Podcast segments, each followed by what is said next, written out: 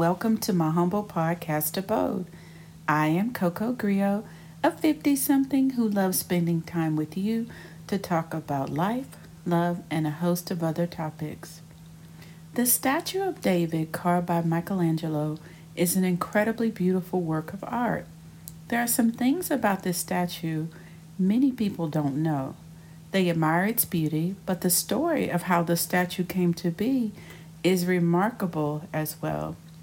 We have all heard the saying that one man's trash is another man's treasure, and the statue of David exemplifies this for sure. The statue was carved from a single block of marble that had been determined as unusable by two sculptors, two sculptors before Michelangelo took to carving the statue. This piece of marble sat for almost 40 years before it was transformed into the statue of David. This quote by Michelangelo is the inspiration for tonight's question. I saw the angel in the marble and carved until I set him free. So tonight's question for you, dear listener, is what can you carve from the marble? My interpretation of the marble comes from the characteristics of the marble David was carved out of. The first thing I pondered was what seems fixed, sometimes to others, is not necessarily true. At the beginning of the school year, sometimes a student's previous year teacher would come to me and share their thoughts about a student. This was not usually a positive report they would share. I would smile and just say thank you, but I'm looking forward to getting to know the student. Nine times out of ten, my relationship with that student didn't even remotely resemble the warning message I was given about him or her. That teacher just saw the marble and was frustrated by what they deemed as imperfections in the marble.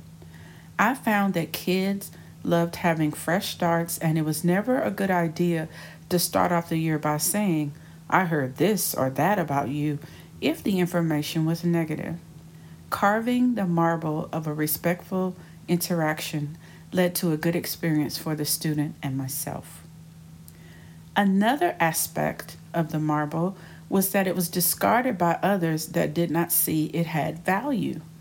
I will never forget my experience of being a teenager and dating someone in their 20s. I was smitten and super naive. I actually thought if words came out of a person's mouth, they were sincere. It never dawned on me that people would sometimes just say things that they thought you wanted to hear in order to get close to you. When I found out the guy I had been dating had an entire harem, we broke up. I related the story to my friend James. He said, If you give me a chance, I will never hurt you like that. And you know what? He didn't. He became my boyfriend and subsequently my husband. Even though I had no value to the man I had been dating, my meant to be husband saw my value and worth and treasured me.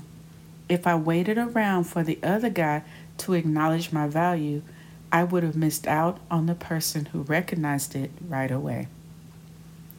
The last point I want to make about this quote involves not being overly influenced by the opinions of others.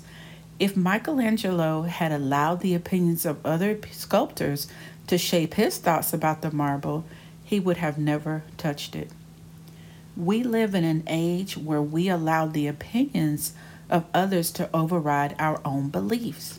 How many of us will not try a restaurant because it does not have enough stars in its Google review? How many times have you avoided people because of what someone else said about them? We can miss out on truly wonderful experiences because we allow ourselves to be guided by the opinions of others. No doubt, Michelangelo had a daunting task when it came to carving this statue. He took on the challenges, and they were numerous. One of the many things I admire about him most is that he was not defeated in his mind before he physically attempted to carve the statue. What is the marble in your life today? What can you carve from that marble? Thanks for listening this evening, And as always, I wish you good health, good fortune, and a good night. Coco Griot out.